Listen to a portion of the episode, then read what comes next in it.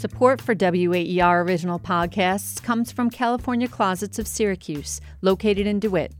California Closets can help you get your entire home organized with custom designed storage solutions for the home office, kitchen pantry, closets, and more. Online at californiaclosets.com. This is Pop Life from WAER. I'm Kendall Phillips. And if I mention the Academy of Motion Picture Arts and Sciences, heck, if I just say the Academy, the first thing most people will envision are golden statuettes, slightly awkward celebrity speeches, and a red, well, at least sometimes red carpet. And yet, the Academy of Motion Picture Arts and Sciences is actively working to promote and preserve the history of filmmaking throughout the year. While much of that work might not be visible to the average movie lover, on September 30, 2021, the Academy opened one of the most ambitious and impressive public ventures in its 96 year history the Academy Museum of Motion Pictures. Here to talk with us about the mission, history, and plans for the Academy Museum is Dr. Jacqueline Stewart. Dr. Stewart is a renowned film historian, professor at the University of Chicago, host on Turner Classic Movies, MacArthur Genius Fellow, and as if that weren't enough, the director and president of the Academy Museum. Jacqueline, welcome to Pop Life. Oh, my goodness. Thanks so much for having me. I mean, honestly, Jacqueline, my first question really is how do I grow up to be you? But I will instead uh, ask you about the museum. Um, the idea of having a museum of motion pictures in Los Angeles is not particularly shocking. Um, maybe it's more shocking that there really wasn't one until now. So, what convinced the Academy to step into that space and start a museum? Yeah, you know, it's really interesting. It is shocking that Los Angeles had gone for so long without a museum dedicated to the industry, right? The the cultural practice that it's best known for around the world. In fact, the founders of the academy in the late 1920s imagined a museum as a part of hmm. what would enable them to really make the argument that movies are not just an industry but also an art form and to try to preserve the materials of filmmaking but i would say it was about a decade ago that after many different proposals and ideas over the generations that the project that takes the shape that it has right now really got into motion and i think preservation was a really key mm. dimension of the academy's decision to finally open a museum um, and i don't think that the sentiments of the founders were too off the mark for contemporary academy leaders and members the desire for people to really understand the collaborative nature of filmmaking, the materials of filmmaking, and to see film as a as a mechanism for education. I mean, I think these are the things that finally pulled all the resources and the and the ideas together to make this museum possible. No, it's a very impressive museum, and I do think that idea of it, it, it, really is a kind of educational site. You really get a chance just walking through the exhibitions not just to see fancy things, you know, just not just the sled from uh, uh, Rosebud. I mean, it is a deeper dive into. So, is that part of the mission, not just to celebrate the history of film, but really to give people a deep dive into its history and the technical processes? That's right. Absolutely. I mean, that's what museums across the board of all types uh, aim to do. And that's certainly the case for our museum. We want to increase the understanding of cinema for us, that means not just the understanding of how films are made, which we spend a great deal of time and space and energy doing, uh, really going through all of the disciplines of filmmaking. I guess when people watch the Academy Awards, most people are very interested in the acting category, the directing category, right? The best picture category, maybe some of the others. Well, at this museum, we really try to ensure that we shine a light just as brightly on casting directors and production designers and hair and makeup artists. Um, uh, it's a place where we have the ability, because we're affiliated with the Academy, to be in direct dialogue with thousands of Academy members to help us to narrate the histories and the technicalities of what they do in the various ways that they contribute to filmmaking. So it is educational in that sense, but then we're also deeply invested in increasing the understanding of cinema as a, a cultural force. Um, you know, the various impacts that film can have on the ways that people understand themselves, get to know others, I mean, you know, the moving image is incredibly influential. And we trace the way that that influence has developed over time.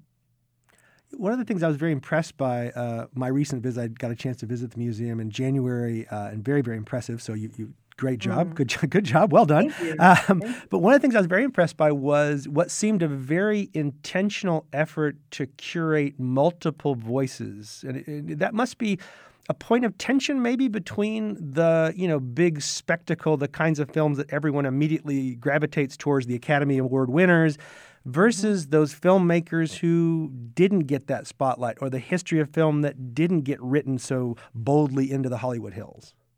Yeah, I mean, it's a challenge in the sense that um, it can be difficult to find the materials mm.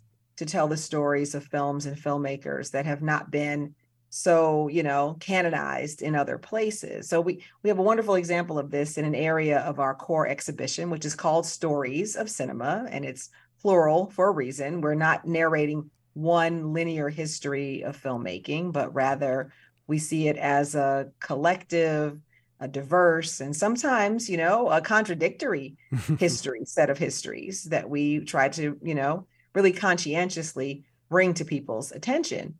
So in our core exhibition, we have an area called Significant uh, Movies and Movie Makers. And in that area, right now, we have a beautiful exhibition focused on Casablanca, a film many people know quite well. sure. Right next to that, uh, we have an area that is focused on the documentary filmmaker and activist um, Lourdes Portillo, who maybe most visitors to the museum have, have not heard of Lourdes. Um, but it's important to us that we put the work that she has done to amplify the voices of uh, of Latinas in particular mm. across a really long and uh, impactful career alongside a recognized Hollywood classic.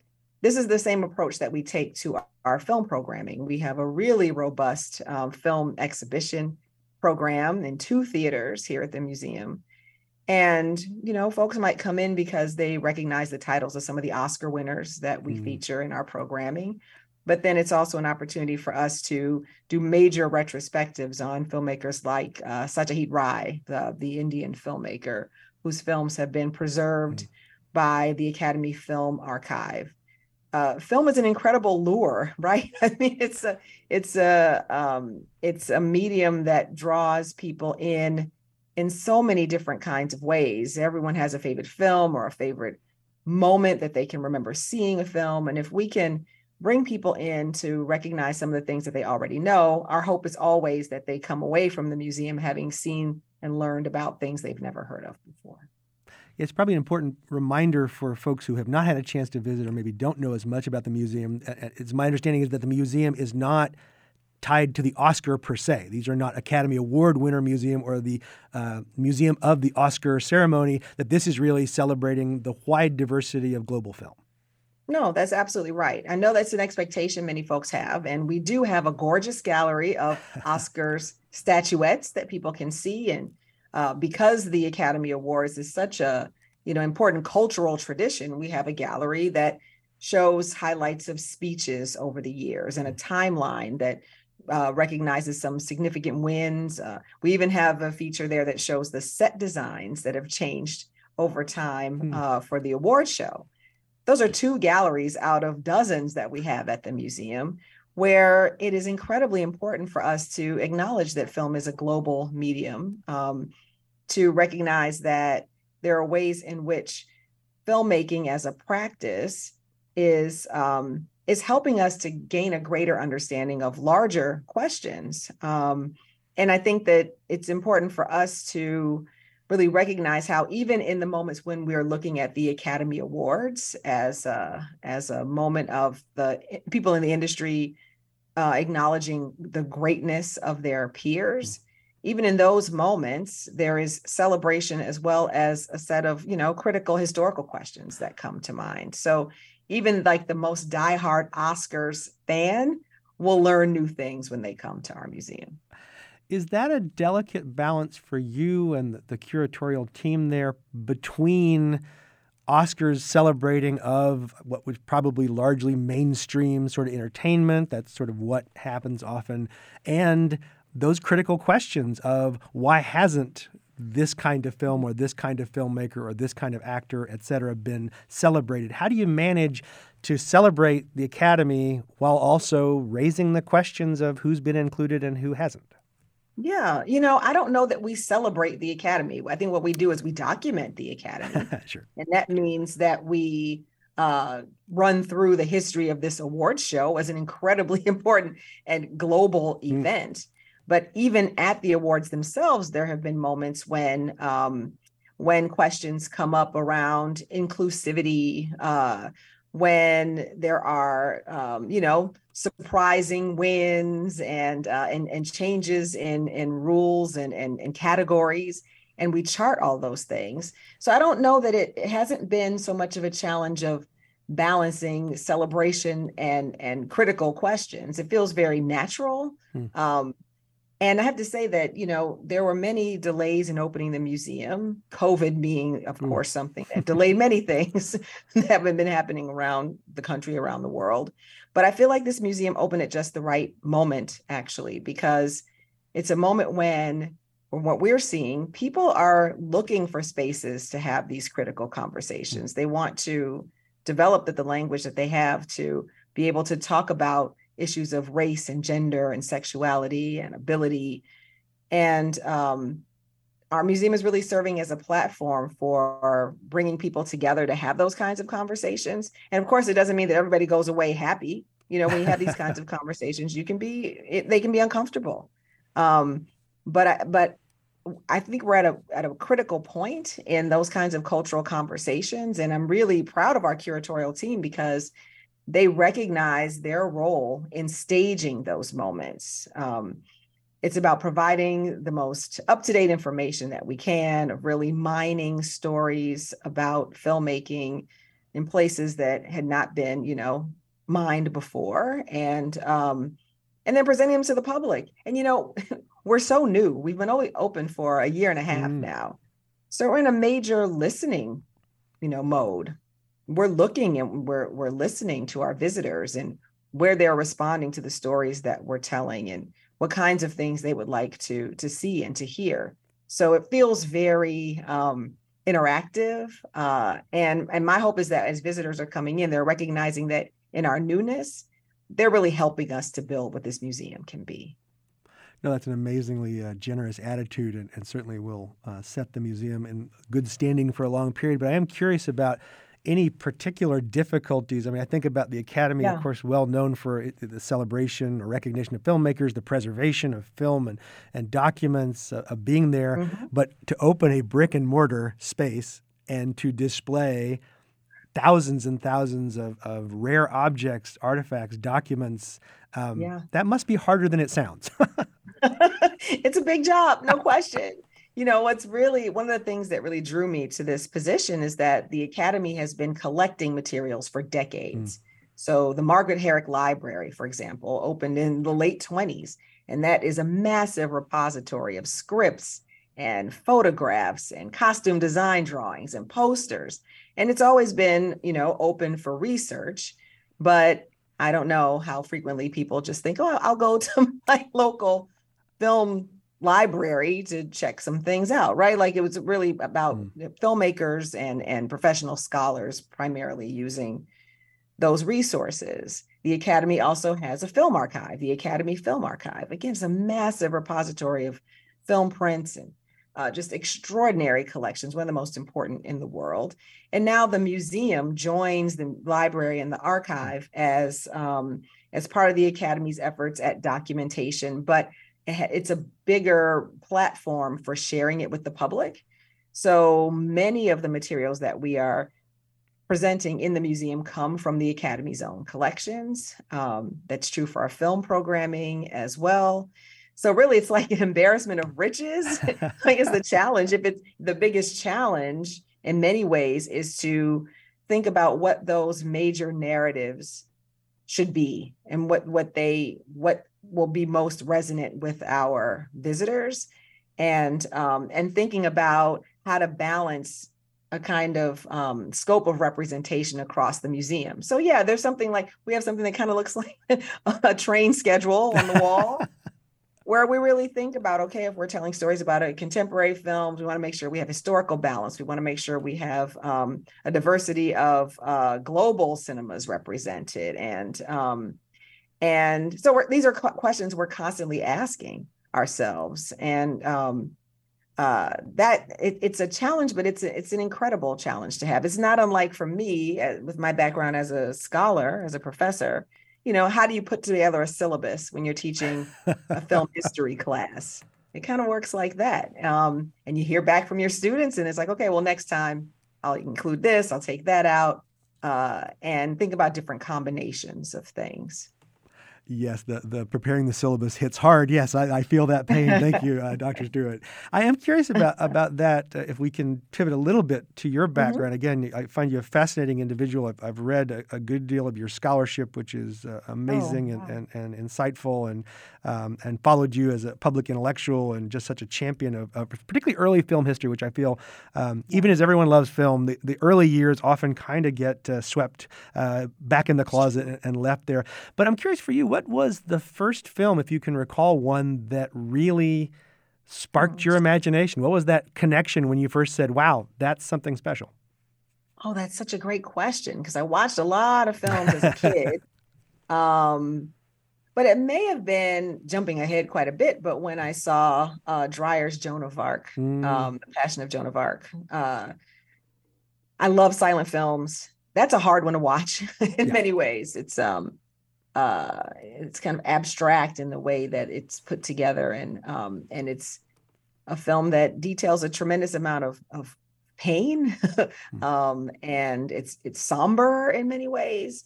But to me, it was a film that demonstrated just the power of framing and hmm. how spending time with a face on screen could really get you to um, to feel emotions in a way and to connect with a historical figure that might otherwise seem elusive. Um, and you know, I think that that was a film that in many ways sparked my interest in silent filmmaking, and I I hope I can continue to be a champion of silent films because, as you said, they get written off. Um, I think in many cases they just haven't been projected properly or um, uh, people think that silent films are missing something. Now that might sound silly. They're missing sound. Well, that's not totally true because films were never shown in complete silence. Right. Although Dreyer did want that film to be shown in oh. complete silence. uh, but they had musical accompaniment. Um, and then I'm really interested in audiences. I, I, don't know that there's ever audiences who are completely silent. People are reacting to the films. And uh, so when I, what I try to do in my work is really to bring back and contextualize the original ways that people interacted with these films. And it wasn't dry and boring black and white. People think black and white films are missing color but it's just it, it to me is a really interesting way of of ignoring the specificities of the aesthetics of black and white filmmaking. And you know with silent films the ways that actors had to get stories across using their faces their bodies in different ways um, it's like it's like a different universe and to me that's just it's fascinating and I, and I hope in my work that i'm able to bring people to not just judge older films for what they lack or to think about how the technologies that have developed over time are always better. They're different but they're not always better no, there is that anachronistic thinking that, that assumes, you know, Georges Méliès was just sitting there wishing he had an IMAX camera and, uh, you know, Technicolor and surround sound, and if only that could be that. Right. But I am curious about when did you decide that film history was was there a, a different direction you were going? I mean, it seems like a lot of folks hmm. maybe start with I want to be in the movies or I want to be writing the movies and pivot. But for, for you, was it always film history? Yeah, I was always interested in it's that it's both the aesthetic history and the cultural history. I I was studying literature as an undergrad mm. at Stanford and um, took a film history class, and then had this great opportunity to work with a professor who was developing a class on African American cinema. So it was my job to kind of go out there and find out well, what had been published before and where can we find some of these films on VHS at that time. and uh, I just fell in love with hunting things down, finding things in the archives, um, coming up with lists of resources. You know, I just really nerded out on and was um, disappointed by the lack of material on so many aspects of film history, African American film history in particular, for me. So I really wanted to find these films that seem to be lost. And I wanted to have conversations with filmmakers and archivists about their practices. And that really started for me in college. Uh, and then I ended up getting my PhD from the University of Chicago in English because there was not a, a film studies mm-hmm. program mm. there at that time. But then when I joined the faculty, eventually there was an undergraduate program, and now there's a graduate program in cinema and media studies. And um, it became very clear that so many disciplines are invested in film history. I mean, film to me is the is the ultimate discipline to study because it brings together every other every other art form. It's literature, it's music, it's performance, you know, the history of theater. You can think about adaptations. You can think about um, uh, questions of like film and philosophy and um, uh, visual art. It, it's it, it seems like it's a, a, an area that speaks to so many other disciplines and one that other disciplines can really um, profit from.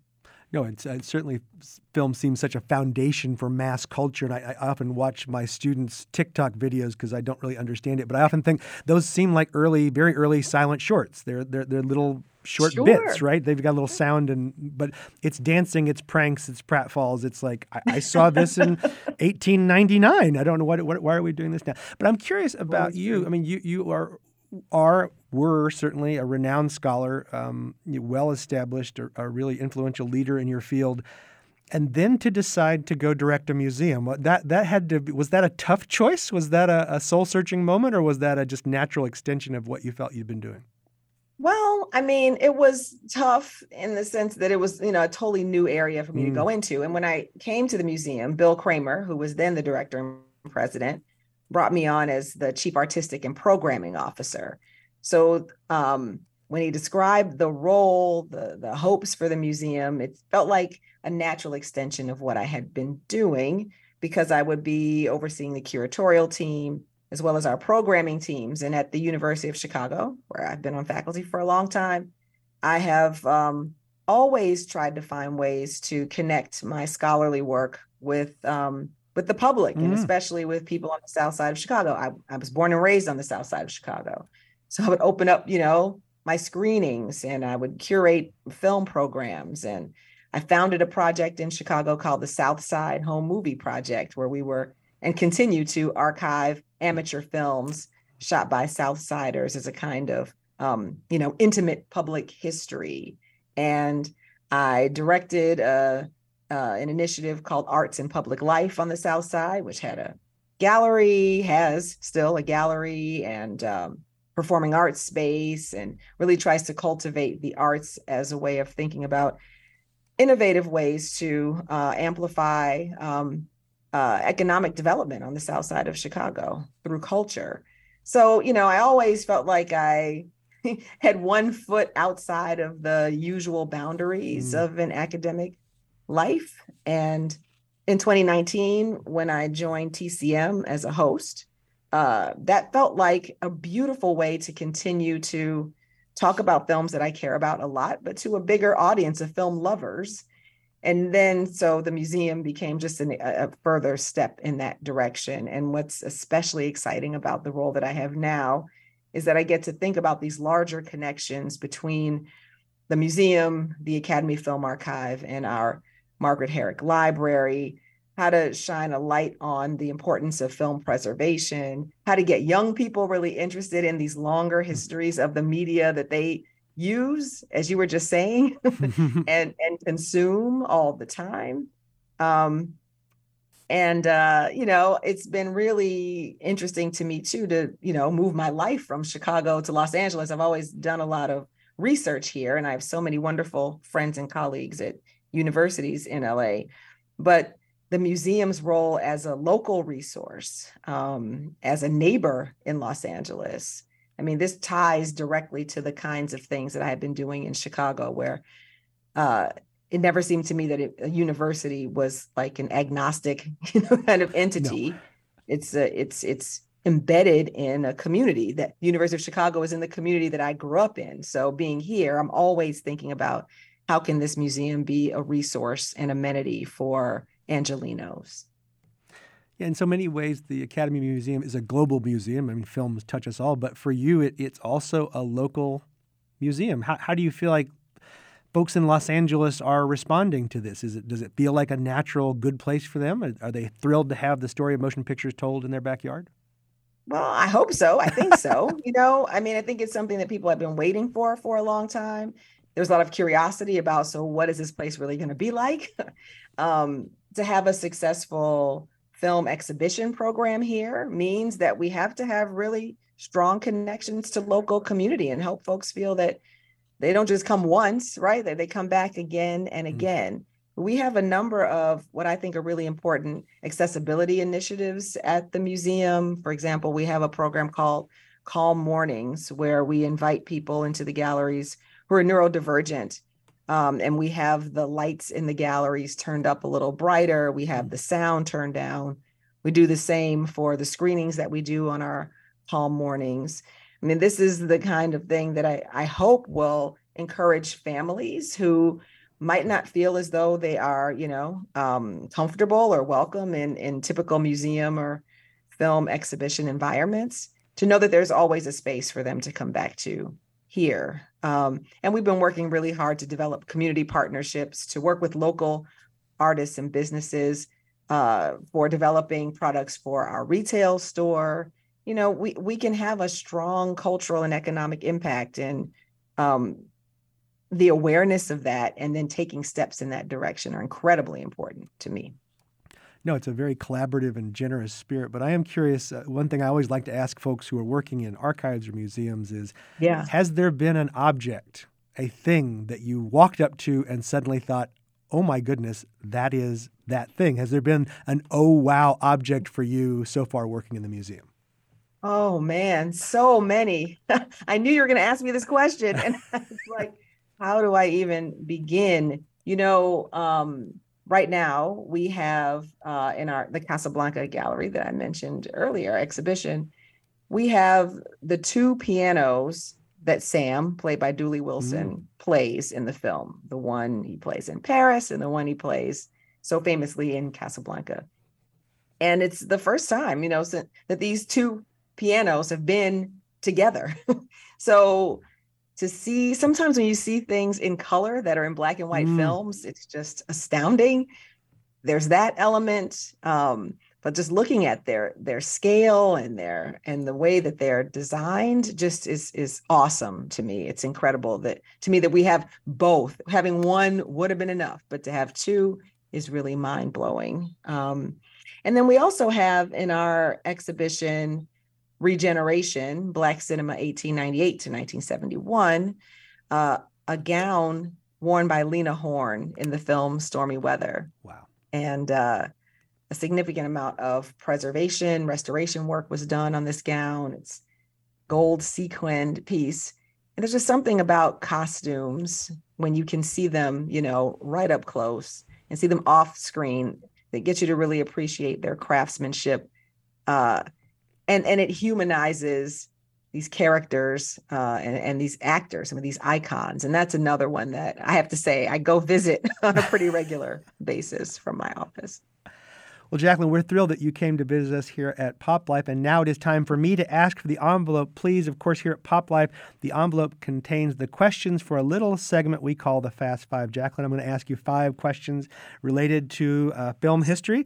I'm going to ask you to follow your instinct and choose your favorite answer, beginning with question number one. Jacqueline, if you had to spend the rest of your life in one of these Oscar winning films, would it be Casablanca or The Godfather? Ooh, Casablanca, I would say. Yes. It seems like a lot more fun. I don't know. The Godfather always seemed a little bit dour, doesn't Godfather, it? I would have to look out behind my back. exactly. Question number two for you, Jacqueline. If you could sit down for a cup of coffee with one important figure from film history, would it be groundbreaking filmmaker Oscar Micheaux or the legendary performer Paul Robeson? Mm, Oscar Micheaux, uh, because uh, he's someone who uh, it, has been really hard to really get a sense of him as a as a person. Mm. There's so many questions I want to ask him about how he was able to do what he did. Yeah, an impressive and intriguing, uh, mysterious figure in many ways. I agree. Question number yes. three, sticking for a moment with early years of film. Since you and I share a love of silent era horror films, which is more likely mm-hmm. to be on your Halloween viewing? Would it be Benjamin Christensen's Häxan or F.W. Murnau's Nosferatu? Ooh, Nosferatu. No question. It still yeah, is creepy, isn't it? It still kind of holds that. Question number four for you, moving now towards the museum. Which of these films is the least likely to be featured in a significant movies and movie makers? uh, would it be Sharknado from 2013 or the 2000 Ashton Kutcher vehicle, Dude, Where's My Car? Mm, this is a tough one. I don't want to speak for the curatorial team. We we discuss and vote on everything, okay? But um, I have to say Sharknado maybe it would be less likely. I think, yeah. you know, one day we may recover the cinematic importance of Dude, Where's My Car? But I think Sharknado is probably off the list. Finally, question number five for you. uh, in other interviews, you've talked about your beloved Aunt Const- Constance and her yes. love of old movie and movie stars. So I'm curious, which of these was her favorite? Was it Lauren Bacall or Bette Davis? Oh, Bette Davis. Ah. Absolutely, Bette Davis. Yes. And you know, there's this really incredible essay that James Baldwin wrote um, where he talks about being in Harlem as a kid. He's at the grocery store. He looks up, and a woman comes in who looks exactly like Bette Davis. we have to assume it was a black woman he's talking about. Uh, but there was, I think, this appeal that Bette Davis had for African American audiences that they wanted to claim her as their own. Um, so Bette Davis was someone my aunt absolutely adored. We have absolutely loved having you. Our final question, as always, Jacqueline, is what is in your pop life? Are there particular aspects of pop culture that you are loving at the moment? Oh my goodness. Well, you know, I have been, my cousin Suzanne told me to start watching Swarm. Mm. and uh, it's so intense and fascinating. I just think it's a really, really uh, engrossing reflection on um, uh, on celebrity fandom. So I've been really uh, shocking to myself enjoying Swarm a fabulous suggestion. Dr. Jacqueline Stewart has been our guest from the Academy Museum of Motion Pictures. Thrilled to have you. Now, while the Oscars and now the museum are public ways the Academy of Motion Picture Arts and Sciences celebrate cinema, they are also working hard to preserve and restore its history. Please join me over the next two weeks as we continue our special three part series, The Academy Beyond the Awards, right here on Pop Life. I will see you all next time.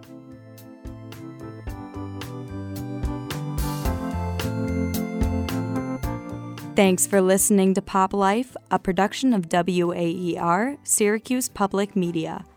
You can find archived episodes at waer.org, and don't forget to subscribe in Apple Podcasts, Spotify, or wherever you listen for automatic delivery of new episodes.